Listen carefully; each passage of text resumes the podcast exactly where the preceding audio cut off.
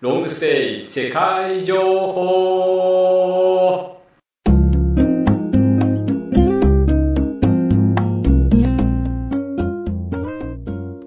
皆さんこんにちは。この番組はロングステイサポートクラブが提供しています。ロングステイ世界情報はロングステイを始めたい方にまたいろんな国でロングステイをしたい方へ少しでもスムーズに楽しいロングステイができるように。ロングステイ財団。登録アドバイザーメンバーにより各国から現地情報を放送しています。ロングステイ財団のスローガンでもある行ってみたい国から住んでみたい国へ。そして住んでこそ心がつながるロングステイ。をモットーにロングステイサポートクラブは情報発信基地として皆様に最新情報をお届けします。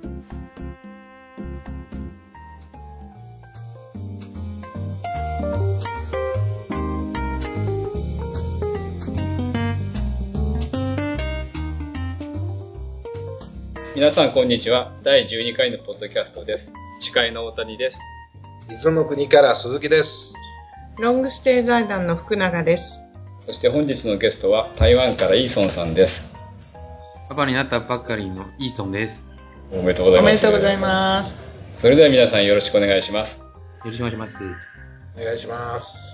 このポッドキャストは、ロングステイアドバイザーの有志による勉強会を何回か続けていたんですけれども、なかなか内容も興味深いので、ポッドキャストにして、できるだけ皆さんにも公開していきましょうということで始めました。えー、本日はロングステイしたい国のですね、ランキングでは9位に入ってます、台湾について現地にお住まいのというよりは台湾生まれのイーソンさんにお話を聞きたいと思います。あ、はい。えっと、台湾からのイーソンです。えー、台北に住んでいるんで、えっと、まあ、あの、35歳で、今、サラリーマンです。サラリーマン。はい。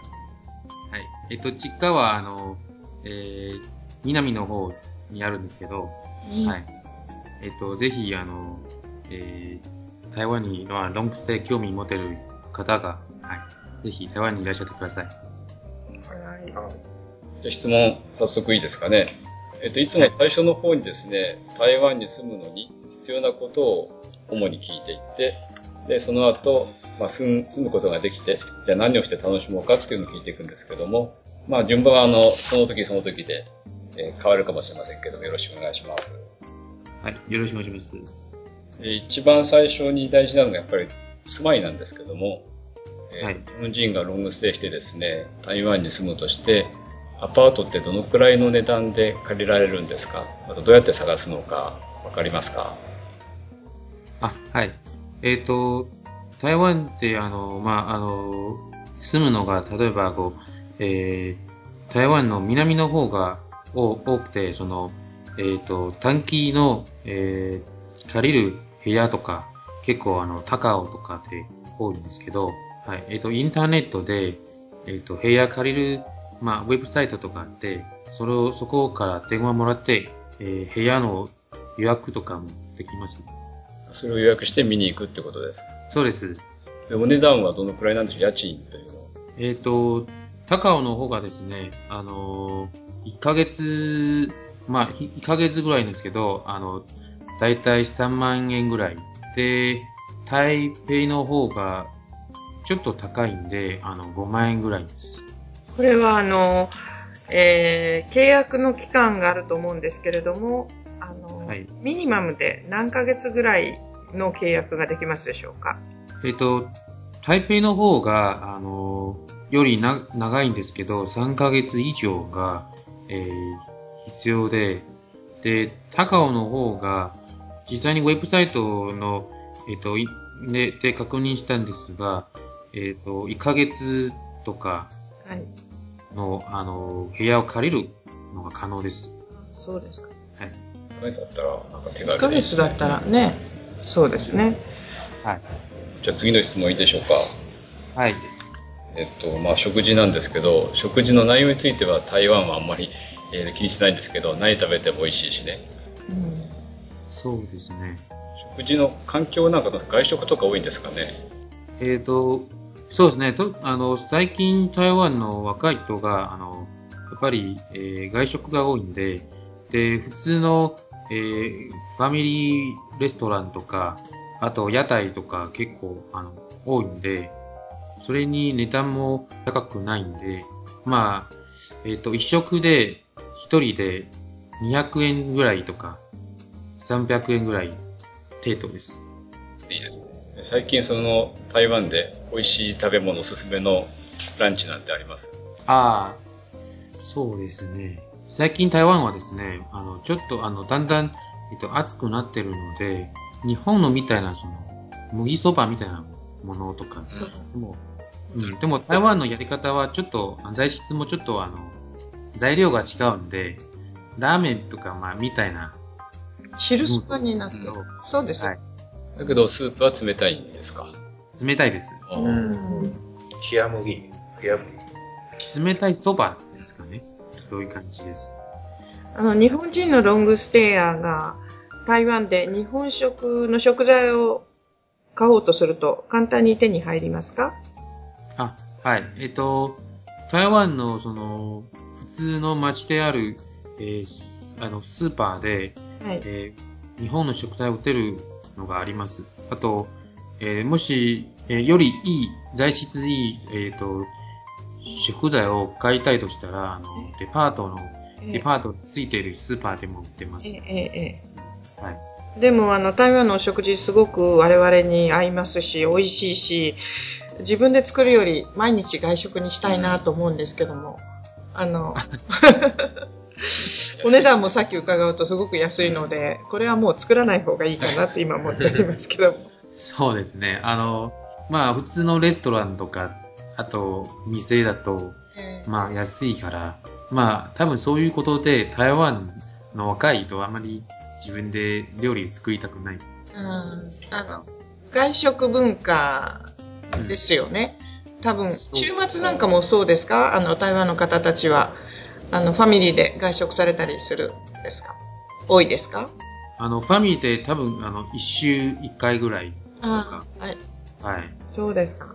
はい。うん鈴木さんいいですか？お酒のことは聞かなくて。あお酒ね。アルアルコール、ね、ワインとか、何が美味しいでしょうか？あ、台湾はですね、あの、若い人が好きなのがワインで、えー、ちょっと年取ってる人が好きなのが、まあ、紹興酒とか、香料酒。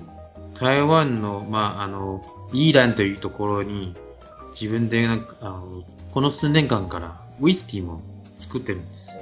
台湾製ウイスキー。はい。あの、け結構有名で、あの、賞、賞とか、あの、え、えっと、イギリスの賞とかを受けたみたいです。賞を取ったはい、あ、そうです。イギリスすごいですね。すごいですね。こっちの本場じゃない。うん。イーソーさんは飲まないですかあんまり？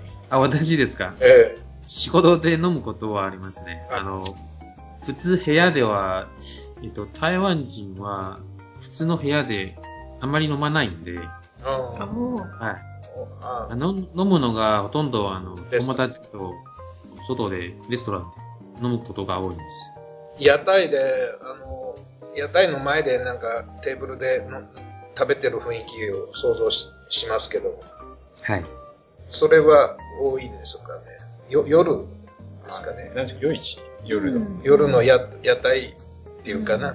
そうですね。氷にたくさん出てるやんね。お店が。うん。あの、日本の、その、おでんの屋台の感じとちょっと似てるんですけど、うん、ただ、台湾の場合は、あの、テーブルがいくつがあって、はい。一軒の店が、まあ、あの、テーブルは例えば、5つとかあって、はい。やっぱり食べる人が、あの、えっ、ー、と、ヌートとか食べながら、ビールとか飲む人もいるんです。そうだね。うん。最初、店たの、たの、試すのに、はい。まず焼きそばを頼んでみるっていうのがアジアだよね。そうなんですか。焼きそば頼んでみると大体口に合うけどかわかる。そうですか。はい。次はですね、交通手段はどんなのありますか？あ、交通手段ですか。台北の方がですね、モノレールとかバスです。あすごく便利ですけど、料金もそんなに高くないんで、モノレール一番あの遠いところ行くと300円ぐらいです。で、バスは1回多分、えっ、と、と40円ぐらい。ごまあ、40、50円ぐらいです。台中と、あの、高尾の方が、ちょっと、あの、変わってるんで、台中の方がモノレールがないから、うん。バスも少ないんで、ほとほとんど、あの、車で移動するんです。車とかバイクとか。で、高尾の方が、えー、モノレールでバスの方が多いです。はい。そうすると、ロングステイをするような人たちが、仮に、えーっと、台北の場合には、まあ、こうした公共交通機関に加えて、安いタクシーでしょうか？そうです。あの、タクシーはですね、あの、例えば私の家が台北市内から、まあ、20分ぐらい、20分。はい。はい、20分ぐらいだと500円ぐらいですね。うーん。はい。全然安いな。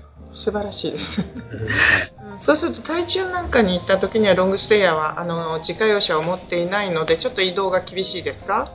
えっと、そうですね。台中は台北より広いんで、えですから、あの、まあ、ただ、あの、バスがそんなに、台中市内は大丈夫ですけど、あの、周りの周辺のの地域はあまり便利じゃないんで、やっぱり車を借りた方がいいんです。借りるといくらぐらいですか？1日、えっと、1200台湾元ぐらいので、3000円ぐらいとか、3000、4000円ぐらいです。日本と同じぐらいですかね。そうですね。うんうん。これは車の免許は国際免許で OK ですかね日本そうです。あの、国際免許で OK です。ああ、でそれはすかんこっちで取っていけば、そっちで運転できると。手続きは何かいるんですか？えーと、そうですね。必要ですね。あの、台湾の管理所っていうところに申請すれば、国際免許をもらえます、もらえますので、それで運転できます。中古車とか、新車はまあそんなに変わんないんだろうけどね。あの、車どうですか？中古車の市場は。中古車を買うって言ったら、こあ、中古車ですかね。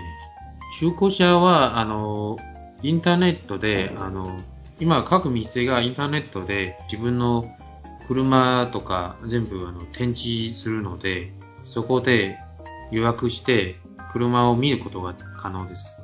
う値段を、いくらぐらいのが売れ。値段はやっぱりあの、車の、あの、何年の車によってうん。ちょっと変わるんですけど、えはい。例えば、3年ぐらいの車だと、普通のトヨタとかのえ。え車だと、えっ、と、120万ぐらい、130万ぐらいかな。日本と同じぐらい。うん。うん。え。同じぐらいですかね。でも買ったとして、売るときは簡単に売れるんですかね。そうです。結構あの、トヨタとか日産とかそういう日系ブランドの車が台湾では売りやすいですね。うん。もらうのも簡単です。でも、長くはい。行かないで買ってすぐ売るみたいな。すぐ慌売るただしいときのね、売るときの値段ってどのくらい変わるんですかね。例えば、日本だったら120万円で買ってもね、ちょっと乗って売るともう半額以下になっちゃうじゃないですか。買うときとるときすごく値段の差が激しいんですよ。だけどアメリカなんかだと120万円で買ってまた100万円で売れたりするんで、ほとんどあ変わんないんですけど、台湾どうですかね？台湾はやっぱりあの、実際にその、車のあの年数と、うん。と何キロメートルを使うことによって、例えば入手して、あの、1ヶ月ぐらい走っていって、それから売るとか、えっ、と、値段の差はあまり変わらないんですよ。うん。じゃあ、買ってもいけそうですね。そうだね。落ちないよね。日本はダメですね。、要は、あの、その店に対しては、例えばこう2012年の車買って、で、売るのもやっぱり2012年の車車ですから、はい。ですから、あまり変わらないんです。安心だよね。ですか。で、運転するのはあれ、車は日本と逆ですよね、走る方向。左側じゃなくて右側通行ですよね。そう、あの、ちょっと方向は違うんで、はい。それ、台湾は、あの、左側ですね。日本は左側通行だよ。台湾、えっと、日本は右側じゃないですよ。あの、運転手。運転手はねあ、運転手はね。運転手がね。うはで、ウィンカー出すとワイパーが動いたりするんで。そうそうそう。逆になってるからね、ワイワイパはーい。楽になりますね。磯野さん、日本で運転したことあります？いえ、あの、一回試したいんですけど、まあ、多分、今、今度、あの、家族と一緒に日本に行くときに、あの、車を借りようと思うと思います。私も台湾行ったら運転してみようかな。う んあの、日本で、あの、運転するのは危ないですか？東京の都心は慣れないとあれかもしれないけど、それ以外は、ゆっくり走れば大丈夫なんじゃないですか？逆だからちょっと感覚違うと思うね。そうですね。それは我々も一緒で。うん。こういった時そうは。。走り方違うとちょっと、台台湾ではですね、そうですね、同じですよ。あの、台北の方が危ないかもしれないですね。じゃあ、あれかな、右折は全部いいのかな？あの赤赤でも右折は OK でしょ？右折ってわかる？右へ曲がる。すみません、もう一度お願いします。右の道に曲がるときに、はい。信号が赤でもはい。曲がってしまわないですか？あ、それは台湾でもいけないですよ。ダメ。ダメです。あはい。あ日本と。インドネシアはいいんですよ。それは。アメリカも州によりますけど、ですね。え大大抵は。わかりました。はい。その、問題のビザですよね。ビザちょっと話したいんですけどね。ビザのこと分かりますかね、イーソンさんね。外国人が台湾で滞在するためのビザって。日本人がビザを取るにはどうしたらいいか。あの、短期の滞在だったら、あの、通常の、えっ、と、観光ビザで、あの、大丈夫です。うん。でも、家を、マンション借りて、うん。1年いたいということになったらどうですか？そうですね。私聞いたのが、あの、例えば仕事のためのし、ためにビザを申請するとか、あと、えー、留学するための、語学留学ですね。うん。で、それは、そういう、ところの入学証明ってなんか必要なんですかね？そうですね。あの、例えば入学の時は、あの、学校からの証明書をもらって、それで、台湾っていうか観光局っていうところ、という、あの、政府の、のところに申請でしてね。することができます。うんはい。他に方法はないですかえーっと、ロングステイには、あの、ろ60歳以上とかね。さっき、あの、バスは65歳で 安くなるんですけど、ビザを取るのに60歳以上とか65歳以上だったら、あの、1年もらえるとかないですか？あ、もらえますよ。あの、それも、あの、入国審査の時に、観光局に申請できます。実際に私が聞いたんですけど、あの、えっと、2、3年前に、あの、台中の近く、なんか、南、南東というところに、建設会社が、あの、マンションを建てていて、日本の方が、あの、そこで半年ぐらいとか1年の滞在することはありました。それ入国審査の時に申請できると問題ないです。それは、あの、建設会社が、あの、作っていて、それで日本で募集して、なんか、台湾にロングステイに来たいと、まあ、ほとんど年取ってる方が多いんですけど、そこで、あの、1年ぐらいとか、すごいです。台湾の会社がセッティングして、プラン作って募集したんだ、日本人に対して。要するに、施設ですよね。だからマンションって言ってるけど、あの、病院がついてる施設じゃないですか、それ。そうですね。なんか、あの、高齢者の？高齢者の施設が、橋幸夫が行ってますよね、そはい。でも、あの、こへ。宣伝してる。そうですね。あの、実際に、えっ、と、仕事とか留学以外うん。で、あの、そういう、まあ、法律とか、まあ、ルールもありますので、なんか契約金かなんか払うんだよね。あの、一部屋借りる、借りるっていうか、うん。あの、えっ契と約があって。そうですね。あの、なんか、あの、えー私、インターネットで調べたら、入国してから15日以内で、まあ、申請書とか、で、ビザとかの書類を持って、台湾の移民省というところ、あはい、申請、あの、すると、あ。ええ。あ滞在することは可能です。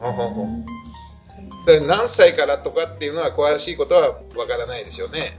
えっ、と、そうですね。特に、あの、そういう要求がないみたいですね。はい。まあ、高齢者っていうことですよね。うん。うんななんかあるんだよね、そこは。それは調べてみますかね。我々が聞いたのはね、あの、はい日本国籍を持ってる55歳以上の方は、う180日までのビザは取れるんですよ。んいや、その施設はみんなそこを買って長く永住してるから、いまあ1年更新かもしれませんけどね。だけど、結構年配の人が行ってますからね。それはケースバイケースで調べてみないとねうん、わかんないですね。ちょっとわからないけど。じゃあ、次の話題に行っていい？え次はですね、あとインターネット。今もこれインターネットで話してるんですけど、どんな感じですか？スピードとか値段とか、Wi-Fi とか。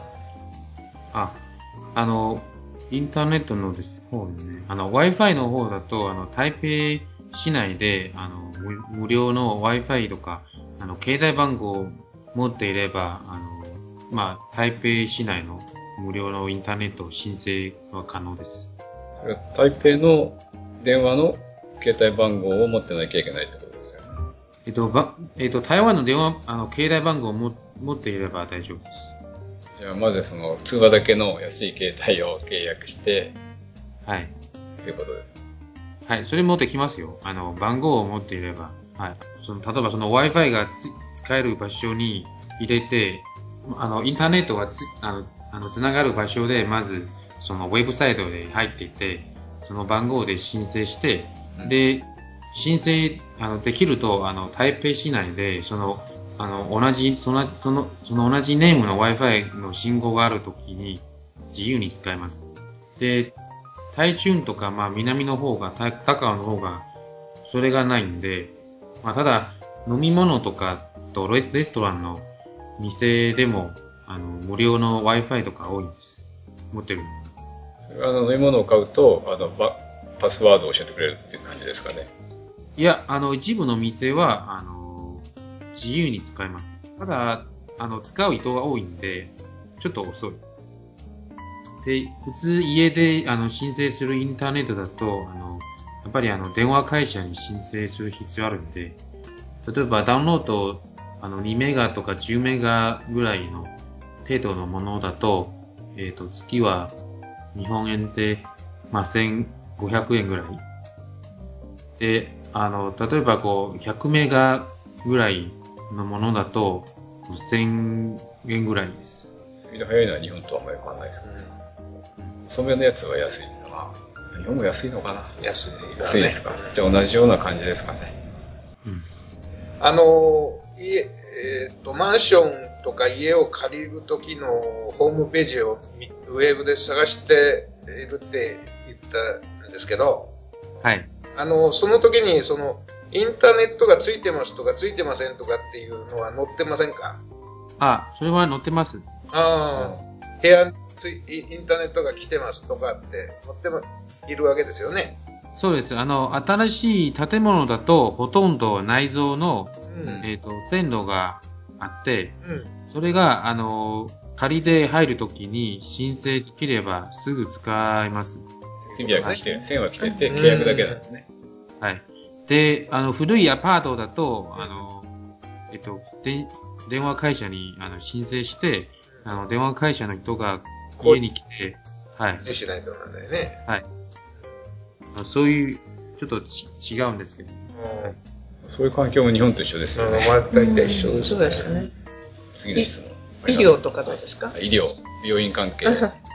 あ、はい。病院なんかは、あの、えー日本と同じように直接病院に行ってですね、順番を待って診察を受けるというような形になりますか？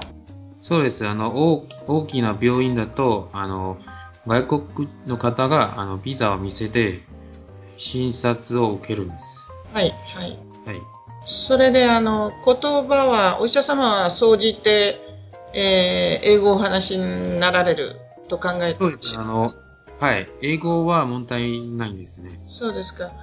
日本語は、日本語はやっぱり病院によって、ええあの、難しいかもしれないですけど、まあ、でも、病院にいる、その、ボランティアの方が、ええあの、まあ、日本語を喋れる人がいるかもしれないです。そうですか。はい。そうすると、あのーそういう方がもしかしたら付き添って通訳をして、まあ、あの、診察を受けるときにお手伝いくださるということですし、お医者様は英語が話せるということであれば、特段問題はなさそうですよね。そうですね。あの、ほとんど外国、外国人の方が、あの、ほとんど、えっ、と、これで自分のなんかどこがうん調子が良くないとか、うんまあ、ほとんど、あの、はい、わかるようにうん、でも。台湾と日本は距離が非常に近いので、はい。自分の体が動く限りは日本に急いで帰って、えー慣れた病院でっていう方法も台湾と日本の関係だったらできそうですね。それも、そうですね、できますね。あの、3時間ぐらいそうですで、はい。はい最近はインフルエンザで高い熱出してると、うんあ入国させてくれないかもしれない。そうあカメラ ですねちょうど鳥インフルエンザ流行ってるし。一人亡くなったんでしょ？ちょうどね。今、インフルエンザの話をしてます。鳥インフルの話をしてます。中国でやってる。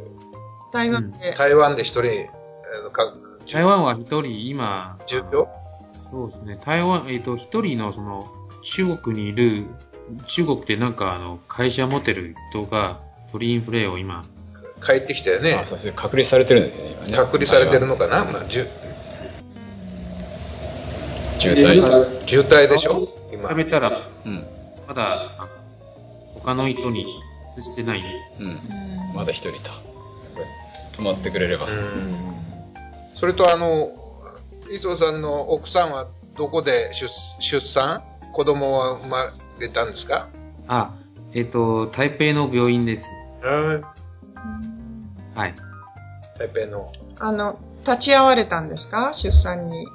あの、一緒に中に入っていたんですか？あ、そうです。あの、入りました。はい。うん。ただ、あの、えっ、と、その病院が、あの、ビデオ、ビデオを撮れないんで、ですから、そこまで見。るだけで。はい。お、おの、お、どちらでした？お女の子、男の子は。あ、えっ、と、男の子です。あ、おめでとうございます。あり。がとうございます今、生まれてどのぐらい経っておられますか？今3ヶ月です。あーだんだん似てくるよね。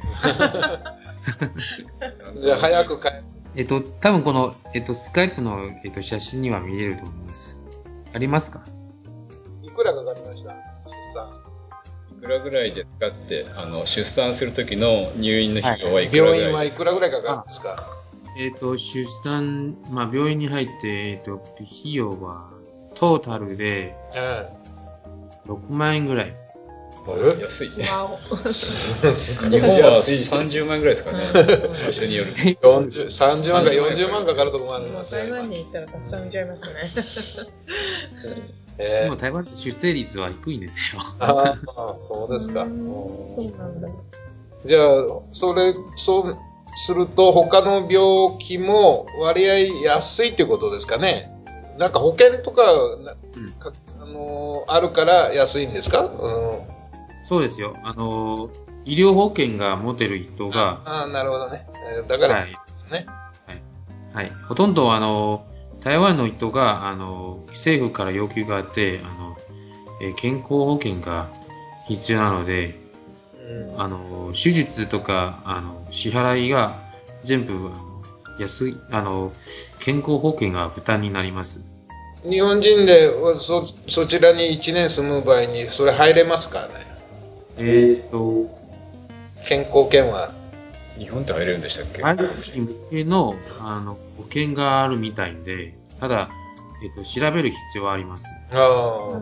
日本は健康保険でカバーできますよね。あの、向こうのええドクターに、まあ後でね、え生産はでードクターにきますけど。記入をしていただければ、後で戻るので。領収書持っていけばそうですけどね。ええだから、そう、まあまあ、万が一の時には。帰ってこなきゃならないっていうことがあるからね。うんまあ、ずっといる方にとっては、向こうに入れれば一番いいですけど。うん入院のその部屋はどうですか？綺麗なところだったですか？そうですね。普通の部屋は、あの、一軒の部屋は、あの、三人とか、一番安いの。ようん3人とか4人入って、はい。費用によって、はい。うん、綺麗ですね。ああ、結構わかりました。そういうのも似てます、日本とね。うん。値段値段だけが違いますけど。そうです。次の話題ははい何でしょうか、お金はどうですか、お金。あの、どうやって、な、カードですね。カードは何がよく使われます？あの、お店とかホテルとかそういうカードですね。と、クレジットカードですか、えクレジット、と、クレジットカードだと、普通のビザ、ビザとか、JCB とか、え JCB もマスターカードとか全部使えます。使える。はい。屋台は多分ないんですけど、屋台はないよね。はい。普通のレストランとか、全部使え台湾 JCB 結構使えるんだ。おー、珍しいよね。ありがたいですね。近いから JCB 使えるとね。なかなかね、他の国だとね、ね、ビザマスターまでです。うん、そうですね。あの私自身一番使ってるカードも JCB カードそうです。ああ、そそうう。じゃあ、それしょっちゅう日本に来るからでしょ。台湾が JCB があ発達してるんだよね、要はね。お店が、取扱店が多いわけですよね。要はうん。コンビニはファミリーマートが多いですよね。ああ、ファミマ。ファミマが多いんだ。セブンイレブンよりファミリーマートが多いですよね。セブンイレブンもあるあるんですか？ファミリーマートもあって。ええっと、いや、台湾のはセセブンイレブンの方が多いよ。そおお。はい。えっと、1000、う。うん。せ1100ぐらいかおおーじゃあ便利だね。な。はい。便利でしょ？そこで買い物ができて。そうです。ただ、えっと、コンビニはやっぱり、ちょっと高い。高い、ちょっと高い。はい。ちょっと高い。スーパーよりちょっと高い。うん、そうお金は、あの、マネーチェンジはどうどうしたらいいんですか？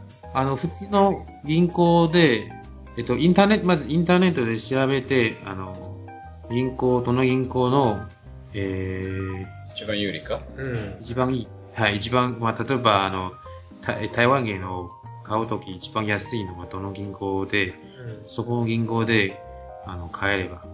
うん。でも、ほとんど、あの、えっと、台湾、えっと、空港にうん。出てるときに、はそこでの、あの、為替のところがあるので、お金を買えますよね。い。うん、空港で買える人多いよね。はい。だからそれが一番安いですかね。えっと、空港は一番高いです。そうでしょうね。はい。やっぱりあの、普通の銀行でか、あの、買えるのが、はいそういう専門のところってはい。あるわけなんでね。はい。次の質問伺ってよろしいですか？はい。あのせっかく台湾にロングステイするので、台湾の方とたくさんの接触を持ちたいという時に、えー例えば、えーカルチャースクールに行って仲間を増やすとか、地域の集まりに参加して、えー顔見知りを増やすとか、いろんな方法があると思うんですけど、何かおすすめとかありますでしょうか？えっ、と、台湾はですね、例えば住むところの近所のボランティアの、あの、サークルとかあって、えあの掃除とかね、あの、はい近所の環境の掃除とか一緒にええ掃除するときに、で、それで近所の人と、ええはい、付き合ってるのが、うん。それが一番簡単です。ああ、そうですか。はい。で、あと、インターネットで、まあもちろんその、そういうサークルでもありますが、ええただ、インターネットで、えー出る人はやっぱりあの、えっ、と、より複雑なんで、ですから、あの、対象はやっぱり近所の人の方が単純だと思います。そうですね。で、またそういうのを通じて、そういう方から何かはい面白い情報をいただいたり、あそこに行くとお祭りをやってるとか、今度こんな催しがあるよとか、そんなことを教えていただいて、仲間をこう増やしていくみたいな、こんなのが一番こう普通で自然な形ですよね。そうです。はい。うん。あとなんか勉強とかするっていうので、はい。まあ、あの、言葉をな、言葉を習うとか、そうですね。うんあの、はい中国語を勉強するには、あの、台湾のいくつかの大学で、はい。え講座がありますか？ーはい、中国語の勉強のセンターとか、はいあありまして、ええあの、それで短期の、まあ、1ヶ月とか3ヶ月、半年ぐらいのええ。勉強コースがありますので、うん。そこで、えーいろんな国からの人も知り合うことはできるし、え台湾の人、外国人向けと。えいいですね。はい、外国人のためのそうですね。講座みたいな、語学講座みたいな感じですね。はい、そうです。でもなんか、中国語って、いろんなもがのすごく難しいし、いろんな種類があって。なかなかえっと怖そうですけども。はい。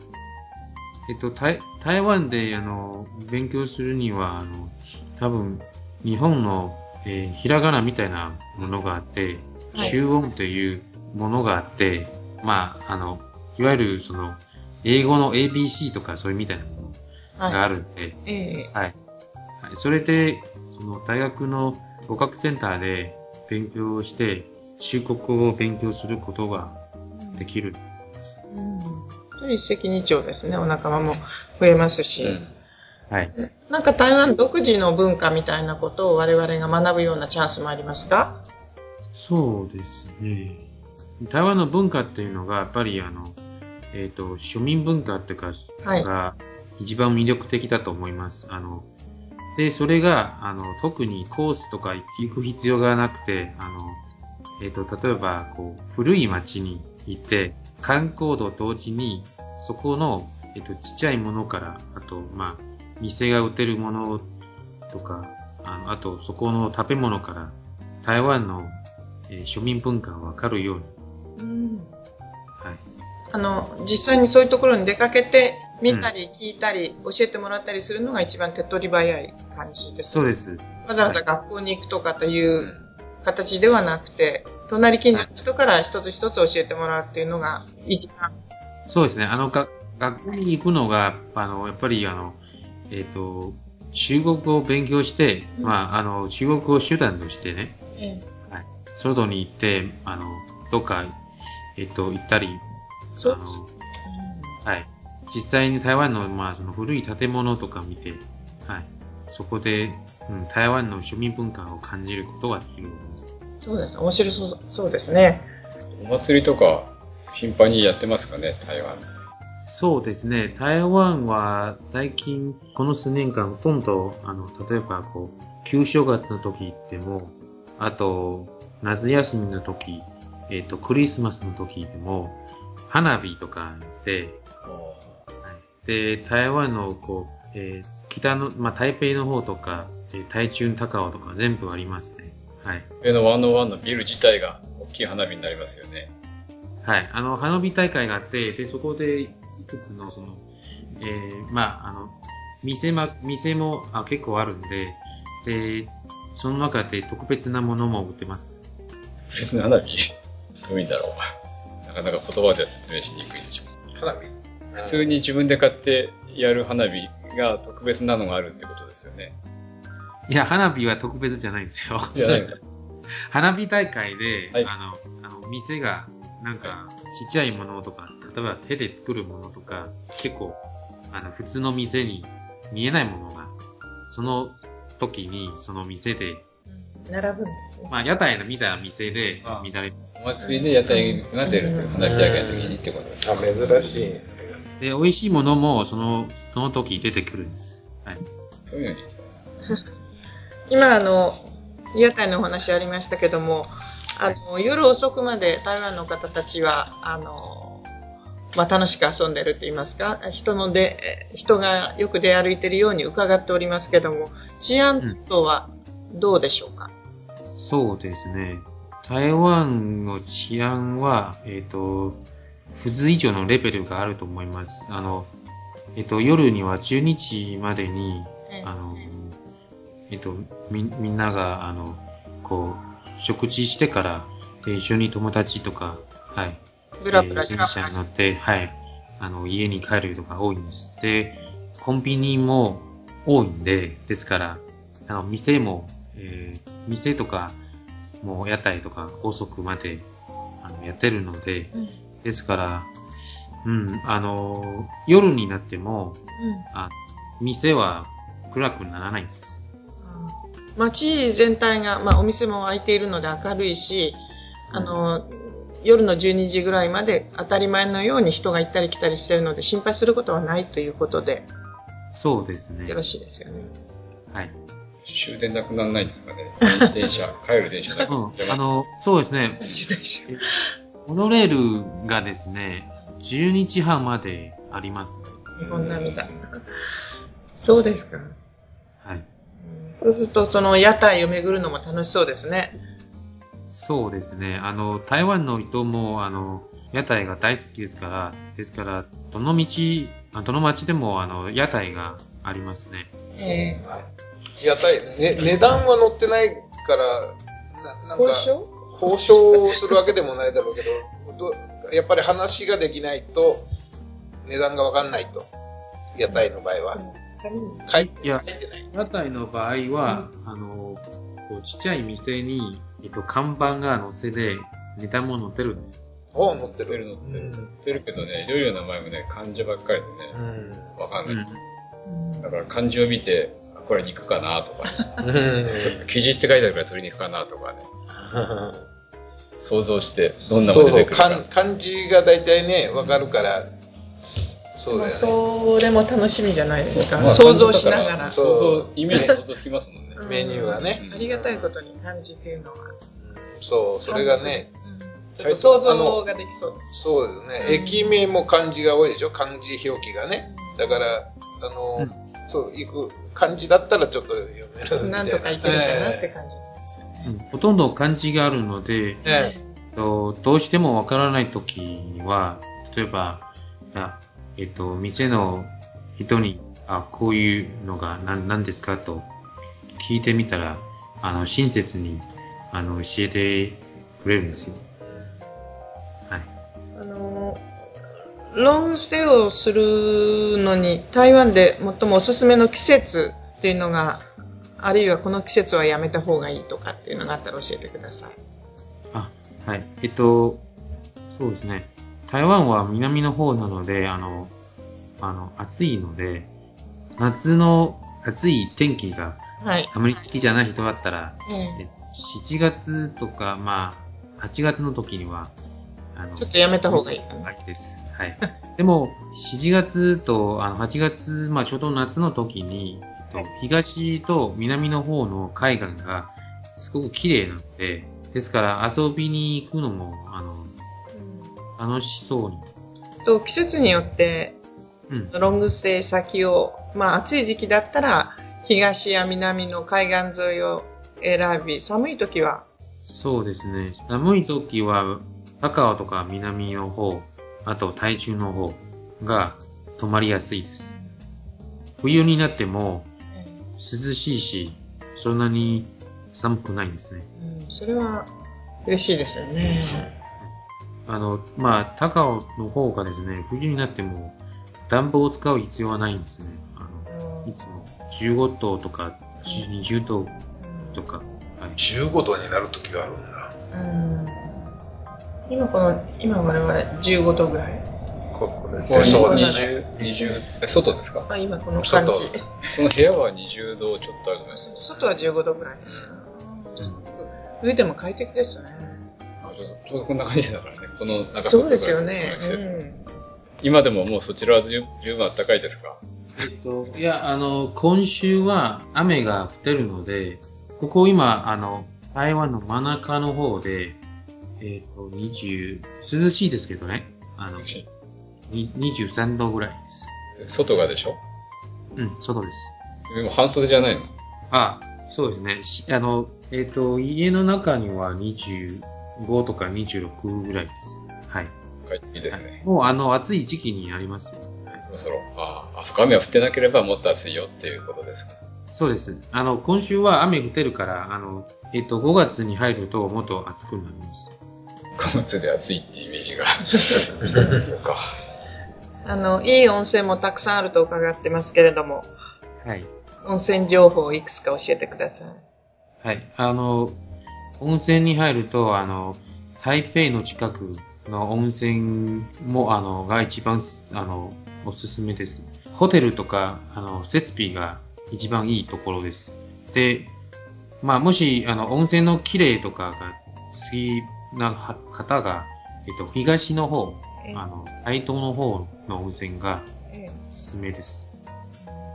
はい。で、えっ、と、台湾の真ん中、台中の1時間ぐらいの、まあ、あの、ところにもありますが、あの、それも、えー、最近、ホテルがだんだん多ってお多くなってるので、あの、行く人も多くなってるんです。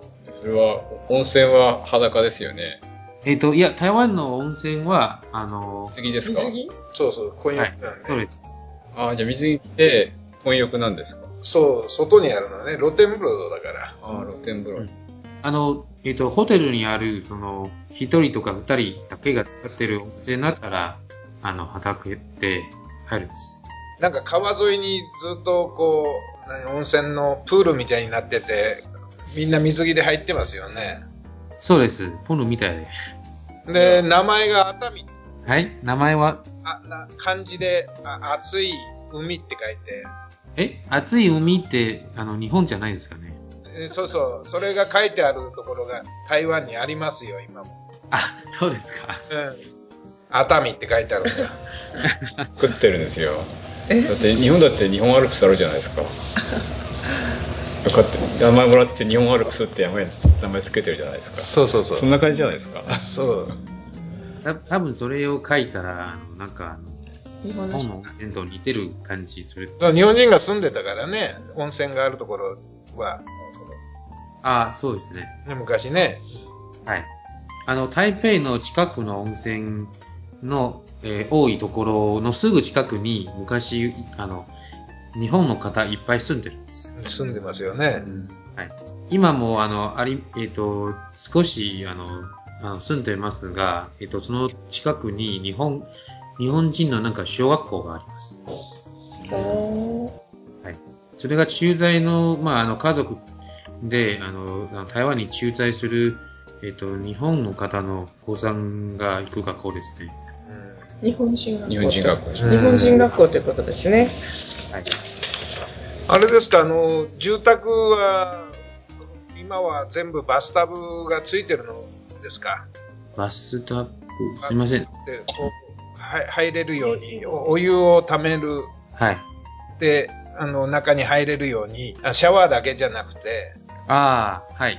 そうですね。あの、部屋を借りるときに、あの、今の部屋は2種類あります。はい。あの、若い人が使い、好きなのが、あの、シャワーで。はい。で、でも、あの、普通のアパートとかマンションでは、あの、バス、えっ、と、お風呂があります。お風呂がある。うん。うん。はい今は、じゃあ、両方。もともとは、あの、入る習慣はないんですよね。シャワーですよね。いや、もともと、以前はお風呂の方が多いんですね。あ逆ですか。うん。はい。で、最近若い人が、あの、なんかシャワー、だけでね。シャワーが好きです。はい。も日本と同じ雰囲気にな聞こえるんですけど。なってきてるんだよね、日本のももそうですシャワーしかいなね。いし。でも、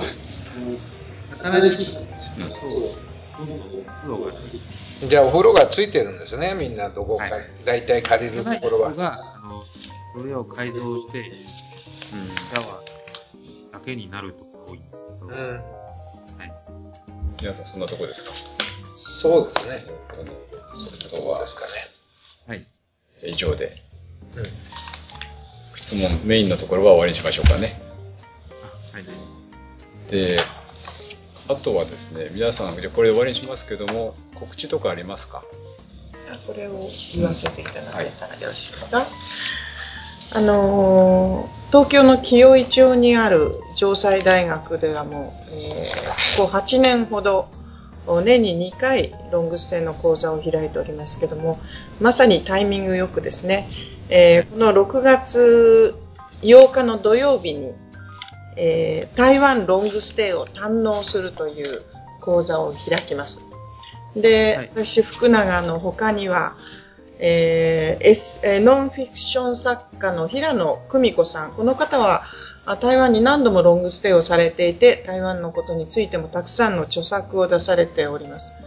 それから、実際に、えー台南とカレンにロングステイをした経験のある、えーご夫妻が自分たちがどうやってアパートを探したかとかどんな風に隣近所の人とおつながりを持つように工夫したかとか具体的な話をしてくださるので、えーたくさんの方にお集まりいただけたらと思います。よろしくお願いします、よかったらいらしてください。日時はもう一あ回。にもうもう一度言いますか、はい。6月の8日土曜日ですね、えー時間は2時から4時半までです。これはこれはあの、いあの、まあ、当日いらして、そこで、あの、あれでもいいですけど、連絡先とかお伝えしておいた方がいいですか？電話番号ぐらい申し上げましょう。はい。あの、大学の授業の受付のお事務局です。電話番号、東京の03、えー、6238-1400です。こちらの方にお電話をして、事前に申し込まれてもいいですし、うん当日気が向いてですね、直接この大学にいらしてもあの構いませんので、お待ちしております。はいよろしくどうぞ。ありがとうございます。えっ、と、他には、皆さん告知？はい、どうぞ。えーそうしましたら、ロングステイ財団から、えーご案内が3つあります。えーまず1つ目が、えー台湾ではありませんが、マレーシアロングステイ留学セミナー相談会が5月25日、えー渋谷で行われます。えー財団のセミナー、あ、ごめんなさい、セミナーも7つあります。えーお申し込みは03-3591-8144、えー財団に、えーお願いするか、それとも、財団のホームページ,、えーホームページよりお願いいたします。えー二つ目です。えー東京以外の方にマレーシアロングステイセミナーです。えーこれはマレーシア政府の観光省が、えー5月の23日、えー仙台から、えー24日横浜、26日大阪、27日福岡ということで、えー全国で開催されます。えー詳細については財団のホームページをご覧ください。えー最後になります。えー関西の方、関西旅博2013が開催されます。えー5月の18日と19日になります。えー財団では、えー5月の18日、えー11時から、ホテル日光関西空港で、えー初心者向けのロングステイセミナーを行います。また、えー両日ともホテル日光関西空港1階で、えーロングステイ在、えーロングステイ相談コーナーを設けさせていただきます。えー両日ともタイ、マレーシア、オセアニア、18日はニュージーランド、19日はオーストラリア、北米、18日はカナダ、19日はアメリカ、えーえーどちらもそちらに詳しいアドバイザーが、えーご案内を無料で、えー受けたまわりますので、ぜひ関西地区で行われる最大級の旅のイベントですのでお越しください。以上です。ありがとうございます。ということは、あの、頑張って、これに間に合うように編集して流さないと、過ぎちゃうとまずいんで。よろしくお願いいたしますはい、頑張ります。こっちはともかくこちらだけ。はい、じゃあ本当に今日はこのぐらいで終わりにしたいと思いますけども、えー、じゃあご挨拶いいですかね？磯さんは何か告知ないですか？とそうですね。あの、台湾はですね、あの、まあ、食べ物も美味しいし、あの、えっと、人も、あの、親切だし、あの、我々自身も、あの、大好きなところなんで、あの、ぜひ、あの、日本の方々が、もし、あの、チャンスあれば、あの台湾に、あの、ロングステイをいらっしゃってください。はい。はい。ありがとうございます。ありがとうございます。じゃあ、あの、本当にこれで今日は終わりにしたいと思います。はい。えーっと、本日お送りしましたのは、オープンカー大好きの大谷です。えーバリ島大好きの鈴木です。えーアメリカとインドネシアに暮らしてた福永です。で、あの、私、パパになったばっかりのイーソンです。はい、以上のメンバーでお送りしました。えっと、このポッドキャストをお聞きの皆さんにお願いがあります。いろんな感想とか要望とかぜひメールで送ってください。いろいろ反応があるとね、すごくやりがいがあって続けやすいんですよね。で、メールアドレスはですね、longstay24-gmail.com です。longstay24-gmail.com です。ブログにも書いてありますのでよろしくお願いします。えっ、と、では次回の配信も楽しみにしてください。それでは皆さん、さようなら。さようなら。さよなら。